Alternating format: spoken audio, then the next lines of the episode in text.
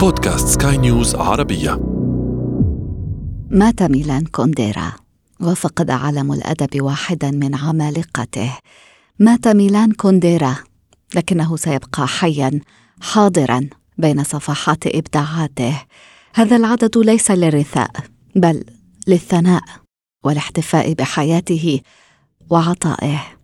معكم إيمان جبور تتابعون الحياة رواية.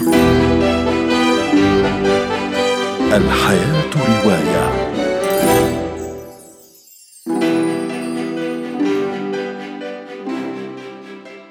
جميعنا في جزء ما من أنفسنا نعيش وراء الزمن ربما لا نعي عمرنا إلا في لحظات استثنائية. إننا في معظم الأوقات أشخاص بلا أعمار. مات ميلان كونديرا. انقضت سنوات العمر لكن إبداع إرثه سيبقى. The unbearable lightness of being.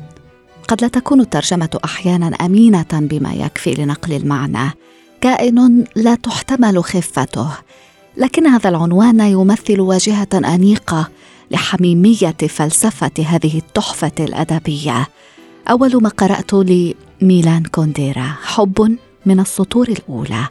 لأن كونديرا يملك سلاسة الموهبة في تصوير أحاسيسنا الحميمة التي نعجز في معظم الأحيان عن التعبير عنها.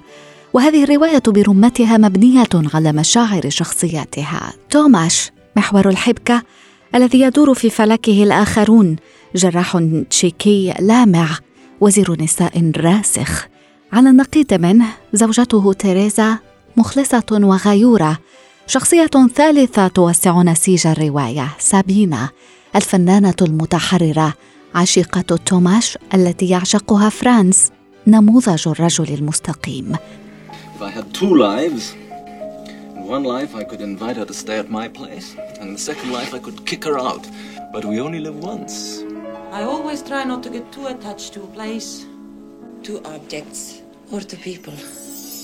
تنقلب حياتهم جميعا عقب الغزو الروسي لتشيكوسلوفاكيا في عام 1968 وفي سنوات ربيع براغ المتخبطة التي تلت ذلك. تمضي الحبكة وتمضي معها تساؤلات كونديرا الذي يستند في لعبة مفارقات على معطيات بسيطة. جاذبية الحب أم خفة الحرية؟ بعد انبهار الرواية الأولى جاءت القراءة الثانية لكونديرا بدون توجس باكورة إصداراته. رواية المزحة مختلفة كثيرا عن كائن لا تحتمل خفته حتى لو اشتركتا في الإطار المكاني والزمني كيف يمكن لمزحة بسيطة أن تدمر حياة إنسان؟ حياة لودوفيك الطالب المجد والعضو النشيط في الحزب الشيوعي. لأن هذه الرواية متجذرة بعمق في الشيوعية تستند بشكل كبير على تجربة كونديرا الخاصة عندما طرد من الحزب الشيوعي نشرت رواية المصحف في العام 1967 في تشيكوسلوفاكيا آنذاك وسرعان ما تم حظرها في العام التالي على غرار العديد من أعمال كونديرا الأخرى التي طالها المنع إبان الحكم الشيوعي الذي وصل به الأمر إلى تجريد كونديرا من الجنسية التشيكوسلوفاكية عام 1979 بعد أربع سنوات من استقراره في فرنسا. منفاه الاختياري الذي سيصير فيما بعد وطنه وجنسيته. يقول كونديرا الرغبة في النظام هي الحجة الفاضلة التي يبرر كره الإنسان للإنسان إساءته عن طريقها. لأن الحب سؤال دائم. نعم لست أعلم تعريفا للحب. أفضل من هذا. أقرأ لكم من كتاب الضحك والنسيان. نسيان ما يؤلم ونسيان الأشياء التي لا ينبغي نسيانها. والضحك الضحك الساخر ضحك الاستهزاء القاسي ولكن أيضا ضحك الخلاص. ذلك الذي يحرر أرواحنا. كتب كونديرا هذا المؤلف مثلما يكتب العمل الموسيقي. نسيج من القصص التي تتحد مع تجاربنا ومشاعرنا بحيث تحمل القراءة في كل مرة رؤى وافكارا جديدة. سبع قصص قصيرة أو هي على الأغلب سبعة فصول لقصة تقاطع. وعنوانان يتكرران مرتين الرسائل المفقودة والملائكة. يقول كونديرا إن هذا الكتاب كله تنويعات رواية. رواية عن الضحك والنسيان وعن النسيان وعن براغ وعن براغ وعن الملائكة. إن كنت تتوقع أن يحكي لك كونديرا قصة فعلى الأغلب أنك لن تجد غايتك لأن عالم كونديرا أكبر من ذلك.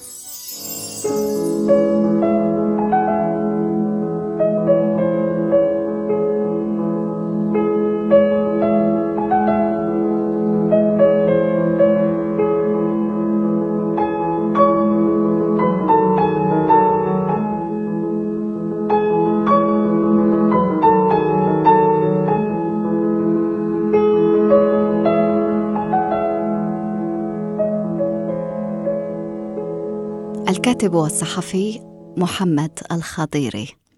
كوندرا هو اولا كاتب طبع جزءا هاما من تاريخ القرن العشرين في الأدب وخاصة في الرواية كتابة ونقدا. بطبيعة الحال نعرف جميعا يعني كقراء ومتابعين للكاتبه التشيكيه الأصل مساره الحافل منذ الستينيات من القرن الماضي الذي شهد نوعا من من شقاق إذا اسمعناه وكان منشقا عن الاتحاد السوفيتي بالضبط عن تشيكوسلوفاكيا لأنه كاتب كان يحمل الجنسيه التشيكوسلوفاكيه وبعد مسار داخل الحزب الشيوعي قرر في إطار ربيع براغ أن ينسحب آه، من هذه الحياة السياسية التي راتها ديكتاتوريه واختار منفى في فرنسا. بطبيعة الحال لولا هذا الانتقال إلى فرنسا وترجمته إلى اللغة الفرنسية التي كانت حينها تقرر في مصير الأدب العالمية لما اشتهر بهذا الحد.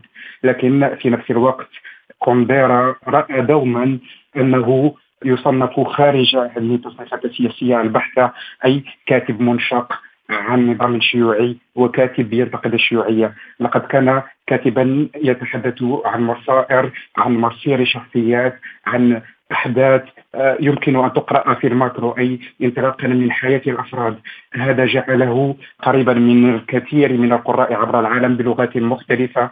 كان دوما يصر على أن أهم ما كتبه هو مرتبط بالإنسان بحياته بعلاقته بالقدر وكان يطبع أسلوبه الكثير من السخرية من الأحداث التي تكاد تكون مفصليه في حياة الأفراد.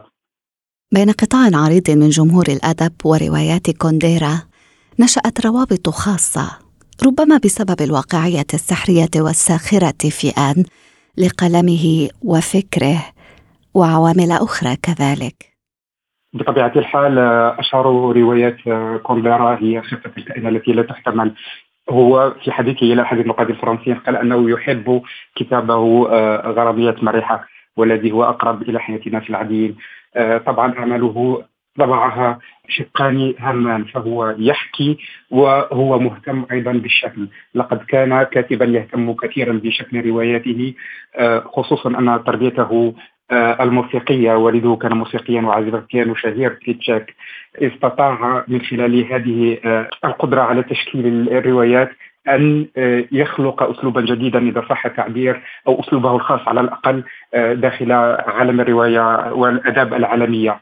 آه، نذكر له المزحة والحياة هي في مكان آخر وهي الرواية المفضلة لدي شخصيا لكونديرا إلى جانب اعمال أخرى طبعت حياته الفرنسية حتى إنه انتقل في لحظة معينة من الكتابه بالتشيكيه لغته الام آه، الى الكتابه باللغه الفرنسيه واخر اعماله كتبت باللغه الفرنسيه كما كتب مجموعه من الاعمال آه، آه، النقديه الهامه التي تحدث فيها عن الادب وعن فلسفه الادب بشكل عام Nous vivons dans une époque quand l'intimité qui jadis était une valeur n'est plus une valeur. On dévalorise complètement l'intimité. C'est-à-dire,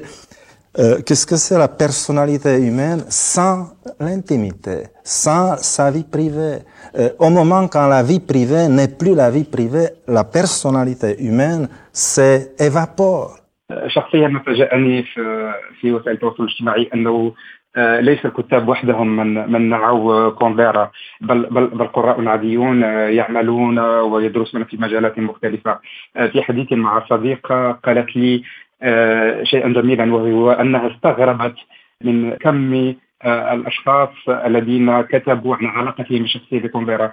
ولعل هذا شيء مهم علاقة القراء بالكاتب. أيضا هو بحكم أنه كاتب كبير ومهم فهو خلقا شقاقا. هناك من لم يحب آه، أدبه وهذا أمر طبيعي. وهناك من وصل إلى درجة عشق هذه الأعمال الروائية لكومبيرا. فعلا القراء أظهروا ملمسا جميلا في الأدب وربما هو كونه هو جوهر الأدب في حد ذاته هو أن تجاربنا القرائية ترتبط بتفاصيل بسيطه من من حياة الشخصيات التي رغم أن بعضها خيالي أو ربما مستمد من وقائع شهدها في حياته لكنها تحكي أساسا تجاربنا الصغيرة في الحب في في العمل في العلاقة بالسلطة بالأنظمة وبمدننا الأم. كومبيرا ربما مثل كاتب آخر هو كافكا بطبيعة الحال كتب عن براغ بطريقة جميلة كتب عن علاقته بهذه المدينة. أشخاص آخرون في مدن أخرى أصغر ومتغيرة ومختلفة كليا عن براغ وجدوا بعضا من مدنهم في أعماله. بعضهم وجد علاقات حبه في كتابات آه، كونديرا وآخرون وجدوا علاقتهم بأمهاتهم في كونديرا اذا كونديرا كاتب عالمي لأنه كتب أيضا عن الناس. وعن حياتهم البسيطة وعن يوميهم. الحياة رواية.